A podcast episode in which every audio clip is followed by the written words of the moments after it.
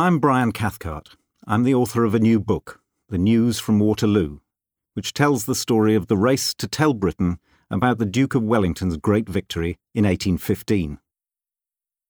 The official news came in a dispatch from the Duke describing his three day campaign against Napoleon. This dispatch became a famous document. It was printed in full in every newspaper and was read aloud to cheering crowds in marketplaces and pubs all over the country. Here are the Duke's own words, written just hours after the battle ended. They are read by Hugh Grant. Waterloo, June the 19th, 1815. My Lord, Bonaparte, having collected the 1st, 2nd, 3rd, 4th, and 6th Corps of the French army and the Imperial Guards, and nearly all the cavalry, between the 10th and 14th of the month, advanced on the 15th and attacked the Prussian posts on the Sambre at daylight in the morning. I did not hear of these events till the evening of the 15th, and I immediately ordered the troops to prepare to march, and afterwards to march to their left, as soon as I had intelligence from other quarters to prove that the enemy's movement upon Charleroi was the real attack. The enemy drove the Prussian posts from the Sambre on that day, and Marshal Blucher concentrated the Prussian army upon Sombref. The enemy continued his march along the road towards Brussels, and on the same evening, the 15th, attacked a brigade of the Army of the Netherlands under the Prince de Weimar and forced it back to the farmhouse called Les Quatre Bras. The Prince of Orange immediately reinforced this brigade with another of the same division, and in the morning, early, regained part of the ground which had been lost, so as to have the command of the communication with Marshal Blucher's position. In the meantime, I had directed the whole army to march upon Les Quatre Bras, and the 5th Division, under Lieutenant General Picton, arrived at about half past two in the day, followed by the corps of troops under the Duke of Brunswick, and afterwards by the contingent of Nassau. At this time, the enemy commenced an attack upon Prince Blucher with his whole force, excepting the 1st and 2nd Corps and a corps of cavalry under General Kellerman, with which he attacked our post at Les Quatre Bras. The Prussian army maintained their position with their usual gallantry and perseverance against a great disparity of numbers, and I was not able to assist them as I wished, as I was attacked myself, and the troops, the cavalry in particular, had not arrived. We maintained our position also, and completely defeated and repulsed all the enemy's attempts to get possession of it. The enemy repeatedly attacked us with a large body of infantry and cavalry supported by numerous and powerful artillery. He made several charges with his cavalry upon our infantry, but all were repulsed in the steadiest manner. In this affair, His Royal Highness the Prince of Orange, the Duke of Brunswick, and Lieutenant General Sir Thomas Picton and Major General Sir James Kempt and Sir Denis Pack highly distinguished themselves, as well as Lieutenant General Charles Baron Alten, Major General Sir C. Halkett, Lieutenant General Cooke, and Major Generals Maitland and Byng.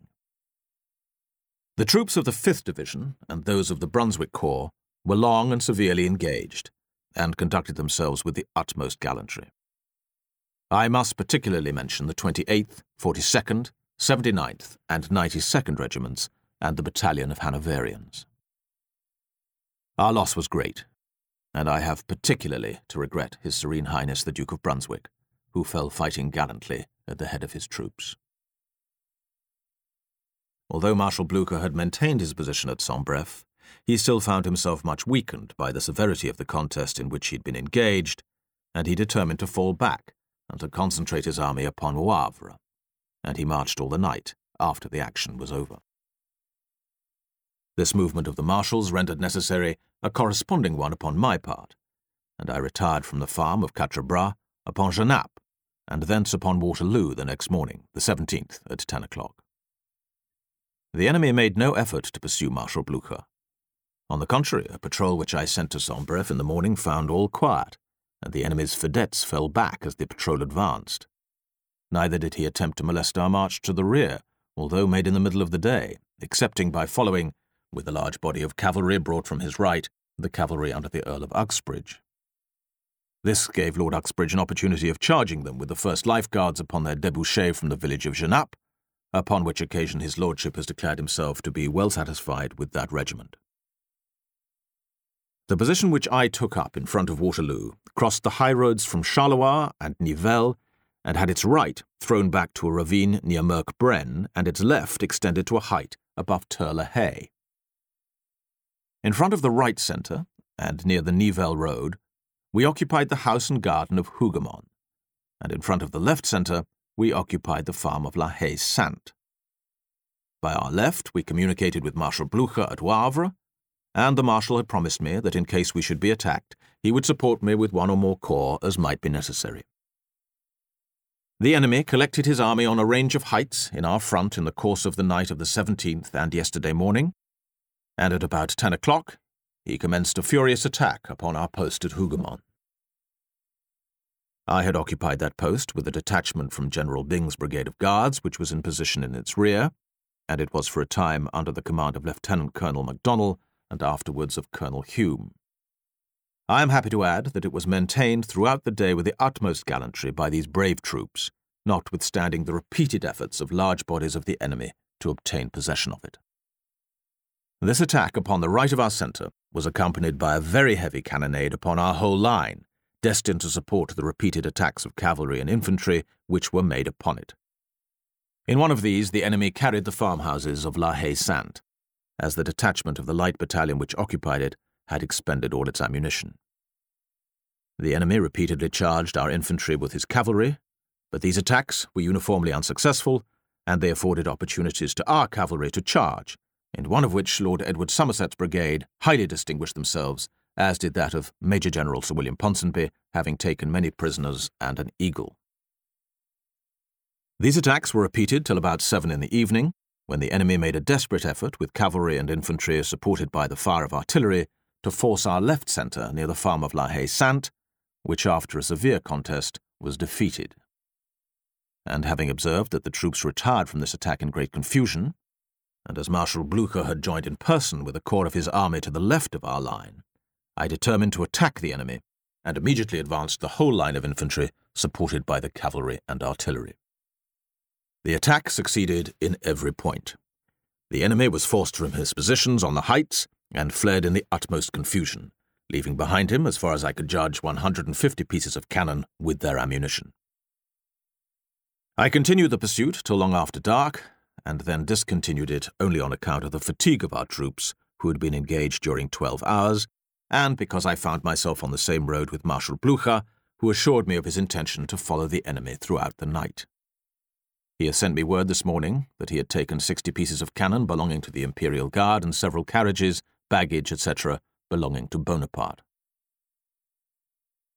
I propose to move this morning upon Nivelles and not to discontinue my operations. Your Lordship will observe that such desperate action could not be fought and such advantages could not be gained without great loss, and I am sorry to add that ours has been immense. In Lieutenant General Sir Thomas Picton, His Majesty has sustained the loss of an officer who has frequently distinguished himself in his service and he fell gloriously, leading his division to a charge with bayonets, by which one of the most serious attacks made by the enemy on our position was defeated. The Earl of Uxbridge, after having successfully got through this arduous day, received a wound by almost the last shot fired, which will, I am afraid, deprive His Majesty for some time of his services. His Royal Highness the Prince of Orange distinguished himself by his gallantry and conduct, till he received a wound from a musket ball through the shoulder, which obliged him to quit the field. It gives me the greatest satisfaction to assure your lordship that the army never upon any occasion conducted itself better. The divisions of guards, under Lieutenant General Cooke, who is severely wounded, Major General Maitland and Major General Byng, set an example which was followed by all, and there is no officer nor description of troops that did not behave well. I must, however, particularly mention, for His Royal Highness's approbation, Lieutenant General Sir H. Clinton, Major General Adam, Lieutenant General Charles Baron Alten, severely wounded, Major General Sir Colin Halkett, severely wounded, Colonel Ompteda, Colonel Mitchell, commanding a brigade of the 4th Division, Major General Sir James Kempt and Sir Denis Pack, Major General Lambert, Major General Lord E. Somerset, Major General Sir W. Ponsonby, Major General Sir C. Grant, and Major General Sir H. Vivian, Major General Sir O. Vandeleur, and Major General Count Dornberg. I am also particularly indebted to General Lord Hill for his assistance and conduct upon this, as upon all former occasions.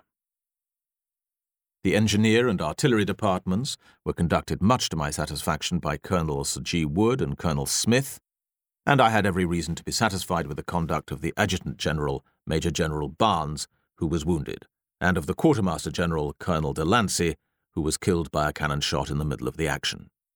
This officer is a serious loss to His Majesty's service and to me at this moment. I was likewise much indebted to the assistance of Lieutenant Colonel Lord Fitzroy Somerset, who was severely wounded, and of the officers composing my personal staff who have suffered severely in this action.